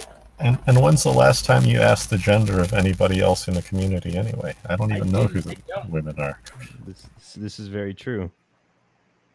Yeah, I certainly try and be inclusive when referring to individuals that I have no idea what their identity is. Um, but certainly, I know that Monero Monero outreach. I can link that for the sake of giving people something to do. Um, Oh, we need to get. Do you think we can get LH on here? Um, or not? uh, Who is it? Uh, there are a couple people from Monero Outreach. XMR Halion, was it? uh, yeah, he is the one who organizes the Monero outreach team. How are we Um, not I- losing viewership right now? Just Yeah, honestly. rambling, just derping around. no one has anything to do on a Saturday. Um, yeah, so I'm just linking in the chat uh, Monero outreach piece that they wrote about the gender imbalance in blockchain, and it's about um, uh, uh, it was an interview um, with um, some who goes by Sun Shakir and some Sun Shaker, and um, she, she's involved in the Monero community. She really does a lot of the behind the scenes work with Monero Talk and they're interviewing her about how she felt about Monero community in the situation and how we can encourage um, more women to become a part of um, cryptocurrency in general, because it's certainly a, a, a striking point. Okay. Nodes No active? Nodes fine. No, I don't see a new block yet on my end, at least. But uh, Keep Sitting there. stalling. Keep stalling. It says the next hard fork is in 1.0 days, which makes sense because the next fork is in one day. Uh, apparently, you all are signed up for the uh, next hard fork uh, live stream chat tomorrow, right? Man, with, with the number of viewers right now, maybe we just need to make this just a constant chat that's just always ongoing and people can just tune in The twenty four seven. 24 7. Yeah. When My battery won't last that long. if you're out there and you're watching right now and you want to help the network find a block, you should go ahead and turn on your little um, derpy gooey miner thing. Uh, I don't Turn know. on your Yeah, ASICs that's- too. Uh, yeah, turn, turn on your uh, ASICs. Uh, we, we know that uh, VT Nerd has his ASICs stashed up right now, so he just needs to turn them on temporarily just to help us out with this initial lower hash rate. Dude. DSC just came in. Oh yeah, Hello. Hey, Hey man, how's it going? the party's getting bigger as we're going on. how this is 25 minutes past the end and and people talking than ever. If they're just early and they're missing the daylight savings time or something. That is today, isn't it? Is it? no, wait, no, that's tomorrow. I'm Spring forward, fall back. Wait. Is it My spring phone just tells me when to wake up now. Yeah, no, but I don't even. Oh, isn't there discussions on removing daylight savings time in the U.S.? I thought that was a bill that was put up recently. I don't know about recently, um, but I certainly would love to see it go. Let's see. Yeah, Monero's price action. Just I know that we don't really talk too much about price, but Monero's price action is essentially flat from what I can tell. A 24-hour change of plus. I mean, 0.49%. Monero's a fifty dollar bill. I don't know what you're talking about. Yeah, honestly. yeah. Besides a few scare tactics where it will drop down to like 40-ish area, I've been consistently thinking of Monero and Zcash, both of being just $50 bills recently. You, you know, the funny thing is when I first came into the community, like I didn't know there was all this stuff about price because Monero never moved from $12, $12, $13 for like months. And so like that, I, I just came in and I just thought that's what it was. And I didn't go to markets. I didn't hang out in any of like the, the places where people talk price. So I'm like, all right, like I, I didn't understand how any of this worked yet. I was still learning. And so I'm like, well, Monero is $12. And then and all of a sudden yeah and then all of a sudden it's like $30 i'm like what what is going on and i'm asking i go to the irc I ask questions like why is monero $30 and they think i'm just doing standard price chat like like what do we do to go up but i'm actually asking like what what happened like i thought this wasn't what it was supposed to be the world today That's is not the hilarious. same as it was before. Mm-mm, no no no mm-hmm. Yeah, the price action is. Pretty, I'm on Kraken right now, just looking at the. It's pretty flat here. Get like Car- Carlos on here. There was a. Ugh. Yeah, I would. I- I don't know what to really Carlos talk about promote price. Monero. like I, I would fund a forum funding initiative. Sorry, a community crowdfunding system initiative you got uh, for for hiring Carlos Matos to promote Monero. just so you know i i was wanting a shorter name for this but they're like we want something that's descriptive so you tell somebody what it is and like okay i can see what that is just from the name but i, I was like I, I wanted something s- shorter you know i never get to do what i want So Diego, now that you're, a, what year and a half, two years done with this project, what are you actually going to do from now on? i'm gonna I take mean, a vacation i'm gonna i'm gonna go away four months and i'm just gonna celebrate not deal with contacting the core team and like poke poke guys can you poke poke can you guys poke You're poke gonna, you're gonna miss us. You're gonna miss us a lot and probably come crawling back after a week. I know how it works. i'm actually i'm I've actually really leaving. glad that i could be on this coffee chat with you guys because my my wife is gone for the weekend chilling in phoenix with my sisters and uh like i'm bored At least that's what she's telling you. i mean yeah i guess so they they're, they're just getting a whole bunch of organic stuff over there just like they went to a restaurant anyway nobody cares about my life so we're not going to go into that You know the coffee chat's gone too long. We're talking about exactly right it's like well let me tell you guys what i've been up to No, I mean I, I would love to know more about. Um, I, I know that the CCS has been a major pain point for you for at least a year, and by that I mean an actual pain point. So right I, i'm a designer and front end worker i don't do i don't touch the back end like for anything and so jekyll actually has been awesome for me to work with because it simulates a back end and then just kind of just does the front end. So it's really fun. I really like Jekyll. And so this whole thing is Jekyll based, but there are some PHP components. Yeah, that they're using PHP. There are some PHP components to this, and uh, and everything is open source. You can go onto the repo.getmonero.org and look through all of the code and contribute if you want to, or think that something should be better. Um, but as to I what's that about next, this community, like Bitcoin.com Yeah, yeah. or whatever, don't do that. But just everything in this community is like, why don't we open source it? And you know the Why funny is- thing is that anybody can actually launch their own forum funding system. Yep. Like you just set up a box and Right, you to trust you. People have to trust you to give you Well, funds. right, right. we- But you know, like in, in theory, a charity can kind of crowdfund something on their website and just kind of point to a uh, a forum funding system that they that they set up, and it's not that hard to set up. You know, Oh, right. So- I, need, I need to tell the counterparty developers about this. They've been looking for a funding system. They Yeah, can it- and and it works and it's wonderful and you know all that kind of stuff you do need you do need a gitlab instance of your own um yeah, there, yeah there's a few prerequisites. I should probably update the documentation with the intention for other people to be able to launch their own in mind because i don't have that. Like i have the instructions how to deploy it but we don't have like you you need this this and this and this and this in addition to but anyway. Um hey chat. Anybody got any plans for the weekend? No? Oh yeah we're on a slight delay huh? I made a video yesterday. eh look at you! Yeah, it's about uh, sense making and uh, how you can use uh, like stories and metaphors and uh, art as a way to uh, communicate complex ideas in the midst of uh, disinformation campaigns in the social network. And sense making is the process of discerning the truth from that information.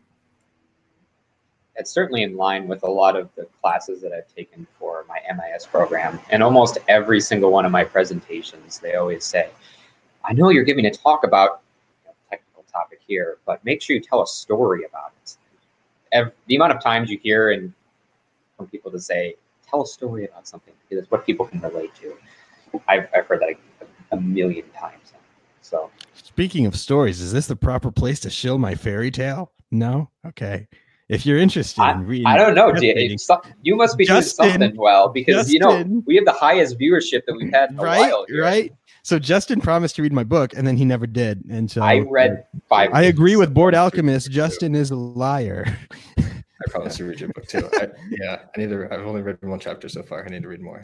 it's okay I, I forgive you guys Hey, if you need a publisher, I can help you with that. But uh, it's true I, I need to. I certainly do of, need to read it. Speaking of the, your publishing company, where is Mastering Monero in terms of digital distribution?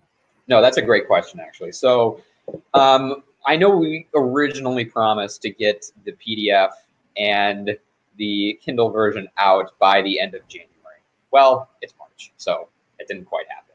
So, the good news is that besides the cover, the PDF is ready.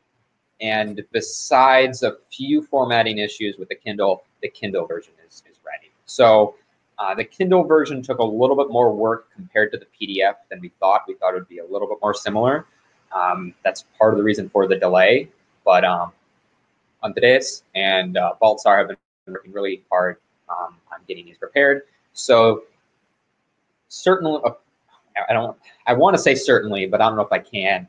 Um, that they will be out this month. The PDF will be available completely for free on masteringmonero.com, and the Kindle edition will have some slight expense because it was a good amount of work and a lot of this person's time to put it together. So um, everyone can get the full PDF with no limitations for free. Um, in addition, there are actually some small version changes. So uh, the original Mastering Monero book referenced Kovri quite a few times. In the latest edition, we're referencing more generically network privacy and some things like that. So Hmm. it's we want it to remain a comprehensive tool for people, and part of that means updating with the most accurate information. And those changes will be included in the PDF and Kindle releases. So Oh, dang. Um, Justin, we never talked about client names. Ah. like client, hybrid client, etc. No, we didn't. And that, that would have been a good, quite, that would have been a long conversation too. Okay, so this is a great community participation. If you're watching this, make sure you comment because this is, I, I would not say it's contentious, but it is a very, um, it's a topic people have a lot of opinions for. Um, and it's, it's something that we really need to help nail down in the community about how we were. Ooh, once I got a notification in my uh, in my daemon that says, sorry, I'll get back to this this wall thing in a second, but I got a notification saying there were zero blocks in the last 20 minutes. There might be a large ha- hash rate change. Uh, there, there might be large hash rate changes, or we might be uh, partitioned, cut off from the Monero network, or under attack, or it could be just sheer bad luck. We So- are under attack, guys. yes, you heard it here Under first. attack by the developers. the developers added this fork that put us under attack. Red alert. Red alert. I encourage all miners to mine the old chain so we can continue with Monero, with not classic original. Uh, what's another word for this? Old Monero. Monero. Monero Monero. OG. Monero OG, Monero. Both are great names. and I think Manello. we'll- Manello? Monano. If you go to getmonano.org, which is a real site, you will have a fun time. Getmonano.org. I made it, and it's a lot of fun. Oh, you're. Let me link that for everyone. Getmonano.org. Wait. Um. Some. Something's wrong with. Am I spell? Can you spell that for me, please? Monano? M O N O M O N O N O. My Get God. Monano. Oh, Getmon. Getmonano. Get Monano. Get Monano. It Does it need to be www? No, it doesn't. It's not even HTTPS, so like Oh, that's why. happen. That's why. But we're going to push you to this insecure website where we can steal your Monero. Make sure you make sure you go. Don't download anything from this website. yeah, don't- Diego is has a ploy to give us all bad binaries here. Exactly. I'm injecting JavaScript. I'm, I'm using JavaScript to, to look at your histories right now. So it looks like the Monero price is pretty much unaffected by the recent revelations of an attack. well, yeah, ongoing. nobody can get rid of their Monero. yeah, I suppose you can't deposit it on an exchange right now. It's kind of funny. Uh, yeah, I think Get Monano or Monono is is pretty awesome. It's Okay, you guys want your By the minds way, we're up to six, six viewers now. yeah, I was know. Gonna say, I was gonna say, our viewership is climbing. This this is unprecedented. You guys get lives. Go do something, please, so that way we can we can leave. So um, I guess Yeah. now's a great time. We apparently have hours before we're going to find the next block. We can have a great discussion on what to name Monero Wallet. So again, this is a great chance for you to put in. I know some people started commenting, so thank you. But this is a great time for us to have a conversation about what to name common Monero wallets. So you have different wallet types, and we we need a better way to identify them. And diet need- wallet. Diet, yeah, diet. We needed to know if you think Diet Wallet is a great name for a wallet. Um, ultimately, from my point of view, there's several different ways that you can identify wallets that you care about. Um, in my opinion, the most important one is what happens to your wallet keys. So, with Bitcoin, we call things custodial wallets or non-custodial wallets. Custodial wallets hold your private key for you non-custodial don't. They can't send your spend your funds. With Monero, we still have custodial wallets and non-custodial wallets, but we also have wallets that keep a view key only for the sake of being more efficient at finding what transactions are yours. But of course, the downside to this is that they do see the transactions that you receive. So we need a, a like basically another name to fit in here. And I per, I personally proposed full for something that doesn't give away any keys, um, an efficient wallet that does give away the view key, and a custodial wallet that gives away the private key. Um, and now is your chance to help us name some of these terms. Also, we also have to figure out how you connect to a node. Do you have a local node on your computer? What do we call that? What if you connect to a remote node? Is do we have different names, whether it's a remote node that you run versus nodes um, that uh, someone else that's random is running? Uh, what if what if you're giving away your view key to a server that you're running compared to a server that someone else is running? So it gets complicated pretty fast in how we handle these terms. And even on top of that, we can add another layer to say, okay, well, what if you're connecting to a remote node over I2P?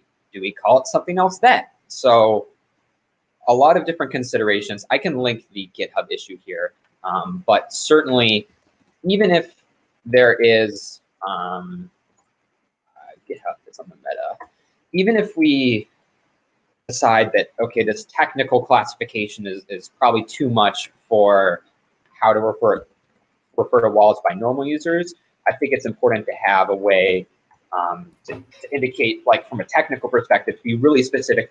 This is exactly what I mean, rather than using terms like full or lightweight that can mean a, a wide Wait two minutes. I'll be right back. Diego, do you have any comments on this?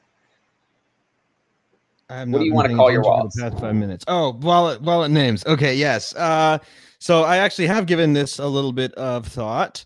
Um, and what was really eye opening was like the table, the matrix that you guys made of like, okay, what are are you connected over ClearNet? Are you connected over Tor? Is do you have your view key? Did you give away your view key? And I'm like, Monero, Monero sucks. I mean, it's just it's I mean, it's it's it's the worst, but it's the best that we have. And I I really think the unfortunate so even like here's the issue. When we use something like custodial wallet, this assumes that the person understands what custodial means. If you understand how blockchain works, that custodial means somebody is holding your keys for you. Okay, that makes sense. But to the common person, like custodial, that if you tell them, well, do you want to do you want to use a custodial wallet or do you want to use a full wallet? And they're like, uh, I have no the, the name is not intuitive the names that we have right now don't tell anybody anything about how safe they are. And I completely realize that it is a nigh impossible task to sum up all of the intricacies and nuance of how the trade-offs that you're making in one word. Um but I'm not sold personally on any of these names because I I can't imagine telling somebody completely new this is a custodial wallet this is a, a full wallet this is a this is a remote node like they don't know what any of that stuff is. I i i want to give them i want to recommend the most private the most secure thing by default um but i know that like for a lot of people that's going to be a, a massive hassle and stuff so I want the naming to be self-explanatory. I want the naming to be intuitive. Uh, I'm a, I'm a UX guy, you know, and this is just this is this is critical. This is critical to get right. And if we don't get this right, then nothing's going to make sense for all of these people. So uh, I I don't have any hard and fast opinions about how like th- it should be named this, and here's why. Um, but I am just not sold on the current naming scheme. That's that's my no, opinion. I think that it's important to to make understood that there's two different ways we can have conversations about naming wallets. We can say, okay, you're a user that doesn't know anything about Monero. How do we explain this to you? And then on the other end, we can say, okay, we're doing research on the effects of specific ways that wallets connect, are used, etc. And I think that warrants a specific nomenclature, but we don't necessarily need to reuse that the same way for for, for average users. Like we don't necessarily need to call um, what were some of the terms I was throwing around here as pretty technical things. Um, I was calling um, like Monerujo like a full remote wallet or a full remote hidden wallet or, or there's like three words that you basically need to convey the idea, and it's uh, it starts to become pretty complex. Um, or like uh, like for example, if you're running your own, if you have a full wallet that keeps all the keys And if you are connecting to someone else's remote node, do we want to say you're using a full remote borrowed wallet? Like that's gets that gets complicated and not very useful for normal people. So I certainly think that uh, um, I certainly think that there's a lot of nuance in this conversation about how we can best define these. Um, but I think that we certainly have an additional layer of complexity compared to Bitcoin because we have to deal with how we talk about the view key. And we just a quick update, we are still at the exact same block number that we were before. So no change at all there. Did we break Monero? I told you it's under attack. Is the episode of Breaking Monero, but like for real? Breaking Monero for real edition. Everything else was just uh, in preparation, getting you warmed up to the idea of Monero being compromised. This time it's been broken by experts. I'm getting other warnings here saying that there were.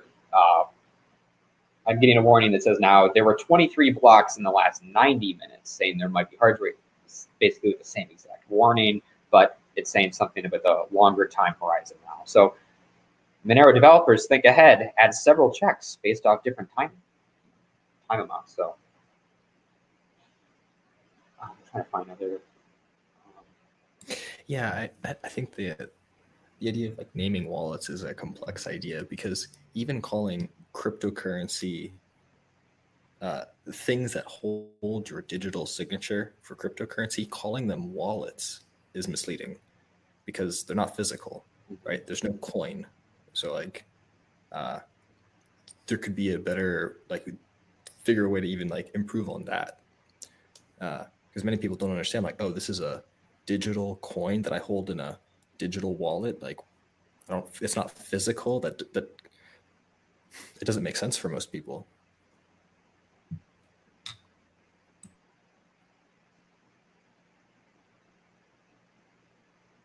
what would you recommend calling it instead of a wallet then? Just a way for people to connect with the network. I don't know. It's a good question. Keychain. Keychain. How about a checkbook? Monero checkbook. Yeah, I mean, you know, it's a ledger, right? I mean, the whole thing's a ledger. Yeah, there has to be a way to convey like the fact that you don't actually have your Monero in your wallet. It's it it really is a key that you go to the blockchain, which is like a Monero has lockbox. You know which lockbox is yours. You turn the key, and then you can move it to another lockbox, but you can't take it home, so to speak, right? So that way, uh, like if we could convey this, then that solves a lot of problems because then people like if there's something happens to their wallet, they're like, "Well, did I lose my Monero?" Well, that depends. Do you still have your key? Yes, then you can access your lockbox. No, then you can't access your lockbox. Don't lose your key to your lockbox. Um, it really is, We're up 73 viewers. guys. Go away. I want to get some dinner. Jeez. Uh, so yeah, call it a safe deposit box then. You know, I mean, I like. I like. Mm, uh, let me think about this a little bit. Let's. I'll get back to you guys in, in a year. Speaking of, I'll be back. I'm going to use the restroom. I like keychain actually. I, I do kind of like keychain. Uh, I mean, I mean, do I? I, I kind of do. uh, we, we already have keychain in common use as something that holds a bunch of your private keys. Yeah, I know. That's that's why I mentioned it. So this this isn't a keychain itself. It's a key that you would stick on your keychain. It's it's true. No, no, the, the wallet is a keychain. Why? That's this, the software holds your keys. But it doesn't. and it interfaces with your keys. Yeah, it the, the software doesn't have your key at all. You have your key in your head or on a piece of paper, and you input it to run the software. But that's Right. it. Right. The software interfaces with the keys that are on your system. So it's like a key hand. In the same way that the wallet in real life interfaces with the dollars by holding them. So it's like the organism that holds Hmm. your keys and uses them.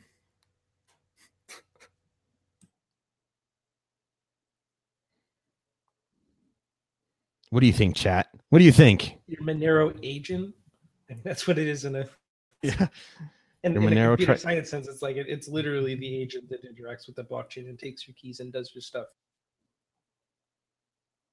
Demon. It's Your- your definitely a Moner- demon. Your No, Monero, that's the your, word. it's your Monero assistant. You tell it what to do with the Monero, and it tells the blockchain what to do. No, we, we solved it, guys. It's a Monero demon. It's a per- perfect name for it. Ooh, can we? It's a demon. That sounds. We, we got it. Got it solved. We, need- we need to call. We Problem need to call in the church of. We need to call in the Church of Monero for the demons Exorcism. exorcisms. No, D A E M O N. That's already. I know. I know how it's spelled.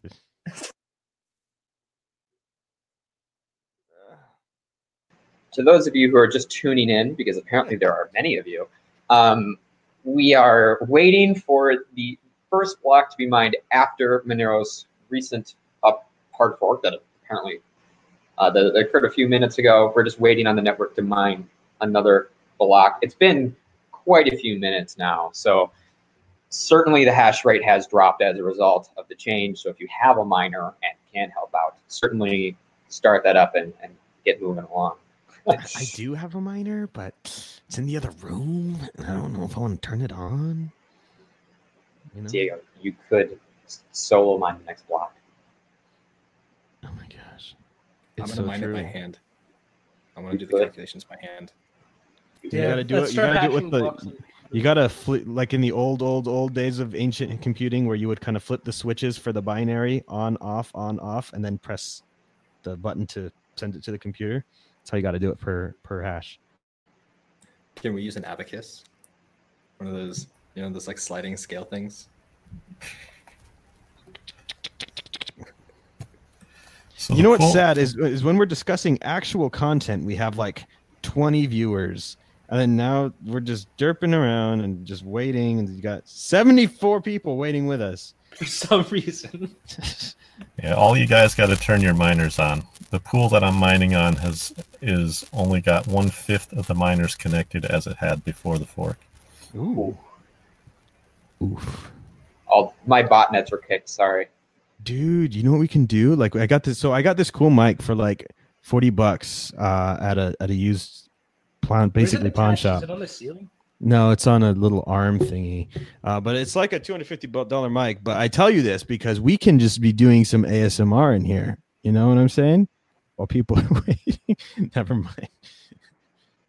No, no, nobody thinks it's a good idea. ASMR. You- What's up? Yeah, Monero ASMR. Yeah, exactly. Exactly. Well, if you another, guys- give it another hour, and we'll probably try Diego that. Whisper. What about some uh, beatboxing? See, Oh, exactly. Yeah, yeah. DSC was there. I was beatboxing through um through C3 in the times when we needed to uh, have um when there was delays between talks and stuff like that. I was trying to keep people entertained. Yeah, that was the great, man. show, ladies and gentlemen. Let's talk. Oh, okay, let's talk. Let's talk real quick about up things like DEF CON. Speaking like speaking of C3, so like Oh, we've the got Konferenco. Oh, yeah, man, we got going- Konferenco and and DEF CON and then next C3 and who's going? Who's planning on going to any of the above? The big Definitely three. Konferenco. Like I'm, I'm gonna be trying to get there. Am I gonna see you there? The Konferenco? Yeah. Yeah, yeah, I'll be there probably. Yeah. Yeah, I'm supposed to be there too. Uh, I believe I'm giving a talk on proof of work algorithms. Awesome. Yeah, I, I, I will be if I am available. I still unfortunately do not know, but um, if I am available, I will be there. I do not have the funds to go to the Konferenco, so I will not be going No. unless the market goes up. What about DEF CON? DEF CON was a lot of fun last time. It was a lot of fun. We didn't even realize that there was a cooler of beer in the back that was free that none of us used, so could have been even more fun. Anybody planning on going to DEF CON? No? Again, if I'm available, yes. I'll go. I think. There you go. See, DSC's coming. It's a Are- party now. You guys have to come. Ah, now I have to go. Are we gonna host a village again, or what? Yes. Yes. There. Well, it is not 100% confirmed, but it is looking very likely that we will get a village and possible that we will be getting a bigger space non-co-hosted. Yes. So um, to But I don't want to. Yeah, I don't want to speak out of turn. So like that, none of that is confirmed in any way, shape, or form. Mhm. DEF CON has several revisions where they propose villages and change rooms and whatever else. And the Monero with its own village in a slightly bigger space, but again, it's it's completely owned space this time, was proposed in the like initial version and has survived every iteration since. So the it seems like we will have our own like entire Monero specific village that's a little bit larger, but um, again, there's no permanent confirmation yet.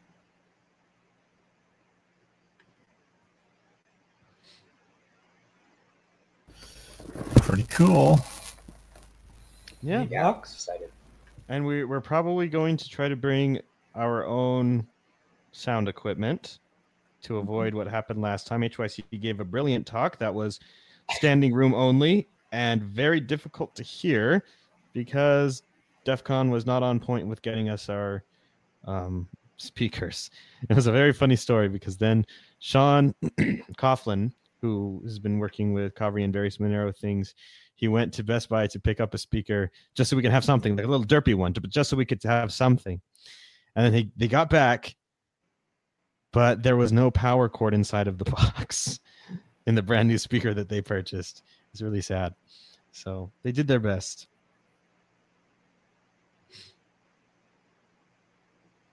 Anyway, if this silence doesn't indicate that we we should all go home, Right now. Hey, we can still talk about the 110 Konferenco. megahashes. yeah, that's true. The confidential. Uh, currently, it looks like, uh, according to mining pool stats, Monero has about 110 megahashes for the new algo at the moment.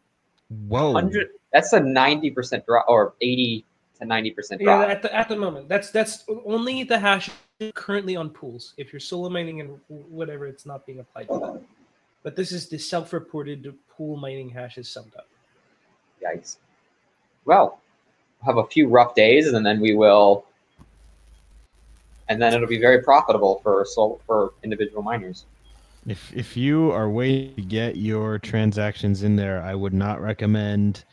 I would recommend putting a higher fee. yeah, I'm trying to in- in keep track of the transaction pool. Do you, so I'm on um I'm on XMR chain right now, um, which something happened as I refresh this page. I'm on the XMR.to one just because I, on IRC somebody said that XMR chain was still on the old version. It, it yeah, it, it hasn't recorded the latest block. Let me check the XMR two Explorer.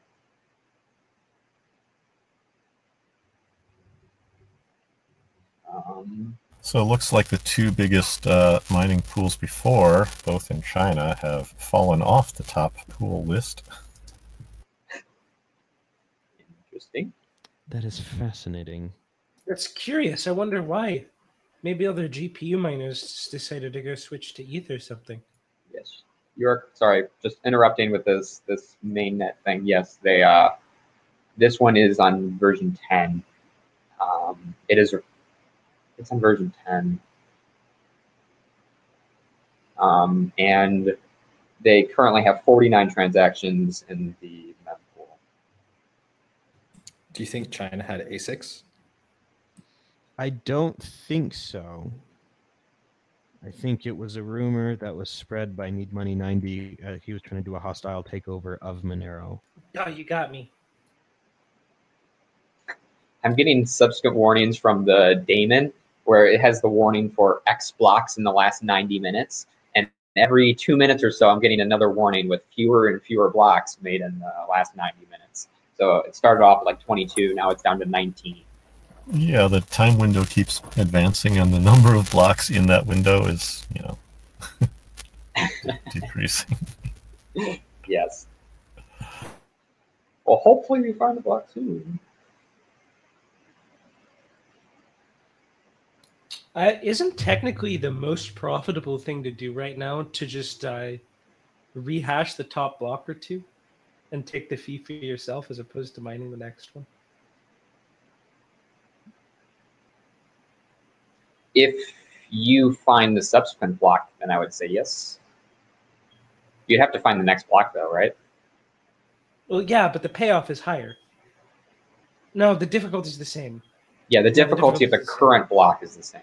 The Right, one that so, everyone. I mean, adding two minutes in a cumulative. Yeah, that might be a good. hours to. So like the two minutes for the old block plus the cumulative several hours of this upcoming block, like you, you could probably do that and and take that money for yourself and do a, a little itty bitty attack there. That is very interesting. That's very interesting. Need money. Yeah, if everyone's struggling to mine this block and it's basically no one has a chance, your incremental loss of going back a block or two is much lower. It's pretty Yeah. interesting. Ken Griner says, "Yeah, I saw this coming. I don't know if he means about the rambling or about the mining situation. If it's about the mining situation, I think everybody saw it coming. Uh, if it's about the rambling, um, I, I too want it to be over.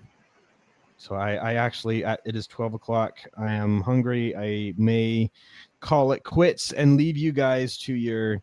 I, I know I was late to the coffee chat proper, but I believe I have more than made penance. Um, We've been on here more than an hour. exactly.